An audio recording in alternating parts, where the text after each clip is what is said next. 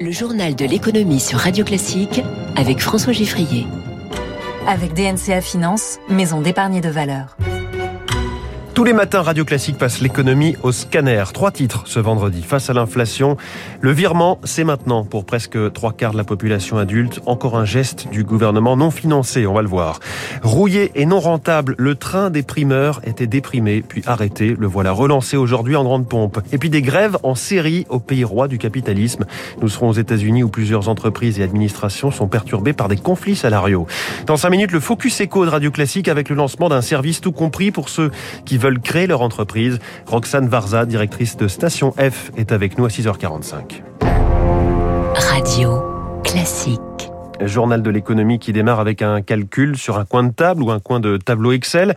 Si trente-huit millions de personnes touchent l'indemnité inflation de Jean Castex, sachant que la France compte cinquante-trois millions d'adultes, cela signifie que sept Français sur dix, sept Français sur dix vont recevoir ce virement, soixante-douze pour cent pour être plus précis, une part très importante de la population. Donc, drôle de calibrage, hein, selon Philippe Chalmin, économiste et professeur à Paris-Dauphine, spécialiste des matières premières. Il était difficile de toute manière de régler véritablement le problème. Là, très franchement, le gouvernement a choisi certes la simplicité, un peu la facilité et bien entendu le risque du saupoudrage. Il bise bien au-delà des vrais nécessiteux, il bise les classes moyennes, ça ressemble à une sorte de joli paquet de Noël. Une bonne décision, c'était peut-être de ne rien faire et de dire voilà, bah c'est comme ça. On a déjà euh, fait du quoi qu'il en coûte. Ça aurait probablement été une vraie parole de gouvernement responsable. On ne peut pas demander l'impossible à six mois d'élection présidentielle. Philippe Chalmin qui évoque un saupoudrage, saupoudrage à trois milliards huit cents millions tout de même.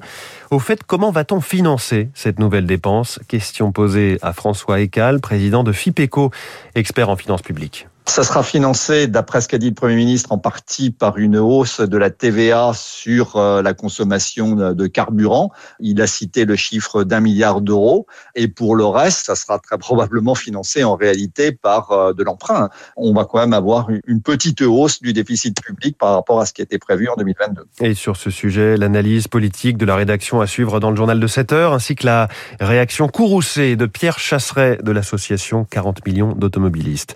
Il est six heures quarante et un. Jean Castex hier soir à la télévision face au train de l'inflation. Jean Castex aujourd'hui dans un train, train de marchandises, celui qu'on avait appelé le train des primeurs. Réouverture en fanfare de cette ligne de transport de fruits et légumes entre Perpignan et le marché de Rungis.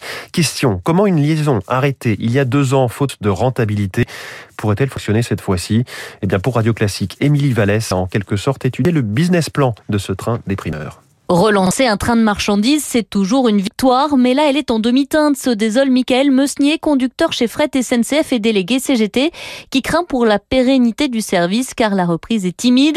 Il n'y a qu'un seul transporteur qui a été retenu, et le train comportera seulement douze wagons. Le train des primeurs, c'était vingt-quatre wagons minimum, quoi. Donc il y a de l'inquiétude, forcément. Il est à moitié chargé, la fréquence est sur huit mois de circulation, alors que le train des primeurs roulait toute l'année, et il est que sur cinq jours par semaine. Et au retour, il va circuler à vide. Avant, au retour, il y avait de la marchandise pour la grande distribution qui était déchargée à Motoban. Il y avait quand même un équilibre financier que là, dans la nouvelle formule, il n'y a pas. En fait, le service repart doucement car seulement un tiers des wagons initiaux ont pu être rénovés, explique Jérôme Le Born, directeur général de Fret S N C F.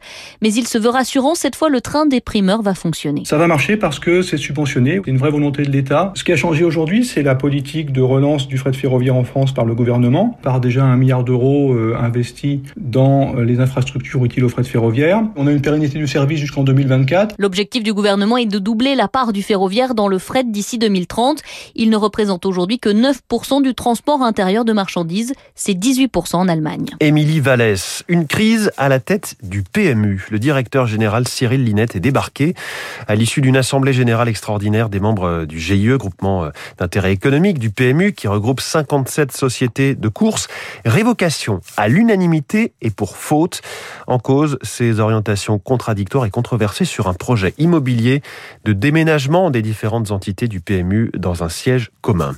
Comme un ouf de soulagement dans plusieurs industries françaises hier soir, avec l'annonce par Washington de la fin des représailles commerciales, celles qui avaient été décidées en réaction à la taxe GAFA sur les géants du numérique. Bonjour Eric Mauban. Bonjour François, bonjour à tous. Les droits de douane punitifs sont donc retirés. Il concernait la France, mais aussi l'Autriche, l'Espagne, l'Italie et le Royaume-Uni. Ces pays qui avaient instauré des taxes nationales à l'encontre de certaines sociétés.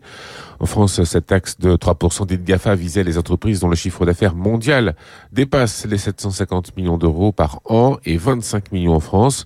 L'accord trouvé dans le cadre de l'O C D E sur un impôt minimum va permettre de régler ce différend. En attendant l'entrée en vigueur de nouvelles réglementations, eh bien les taxes nationales sont maintenues. Elles seront toutefois reversées aux entreprises une fois le nouveau dispositif fiscal mis en place. De son côté, le Trésor américain avait suspendu les droits de douane supplémentaires durant les négociations multilatérales au sein de l'O C D E. Ils seront désormais supprimés. Eric Mauban en direct pour Radio Classique. Restons aux États-Unis, précisément à Washington, où se trouve la correspondante de Radio Classique.